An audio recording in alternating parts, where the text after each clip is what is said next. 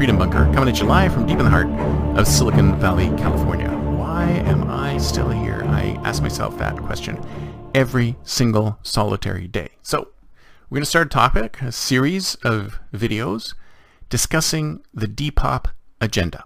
Now, Depop is depopulation, and I have been thinking about this for a while, and I've thought to myself, this is obvious. What's happening here? What's happening right now? And it's part of the reason why all these people are being killed. It's part of the reason why all this destruction is happening.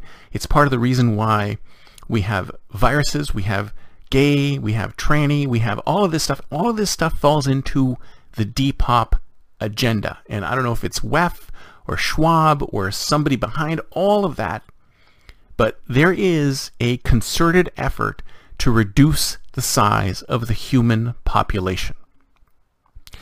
And I think the first time I saw this, or I, I, I thought that this was going to be an issue, was when I read, uh, what was it called? The Forever War by Joe Haldeman.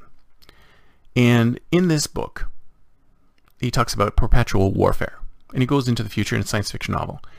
And after a long period of time out in the field, he comes back to Earth, and he, where he finds that everyone is gay.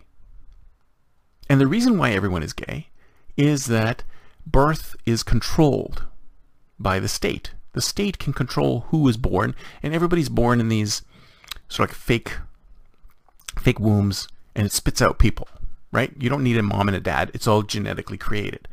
So in order to keep down the non-genetically created population by the government, heterosexual sex has been eliminated. As a culture, it is no longer appropriate for people to continue to have heterosexual sex because it might lead to more children. It might lead to breeding. And I thought to myself, that's very interesting. That's very, very interesting. So I took that concept and I read, went back to today, and I went back to thinking about when it started to become more commonplace to be okay to be gay. Because once someone goes gay, then they no longer are breeders.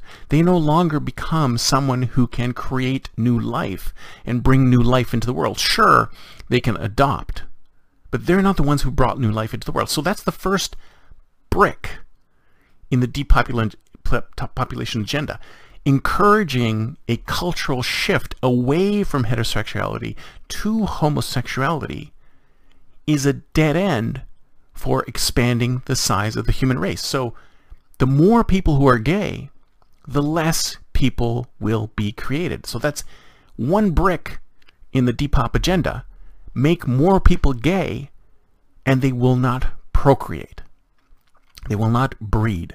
And that will start the downward turn of civilization, the reduction of the number of human beings on the planet, which is the ultimate goal of this cabal.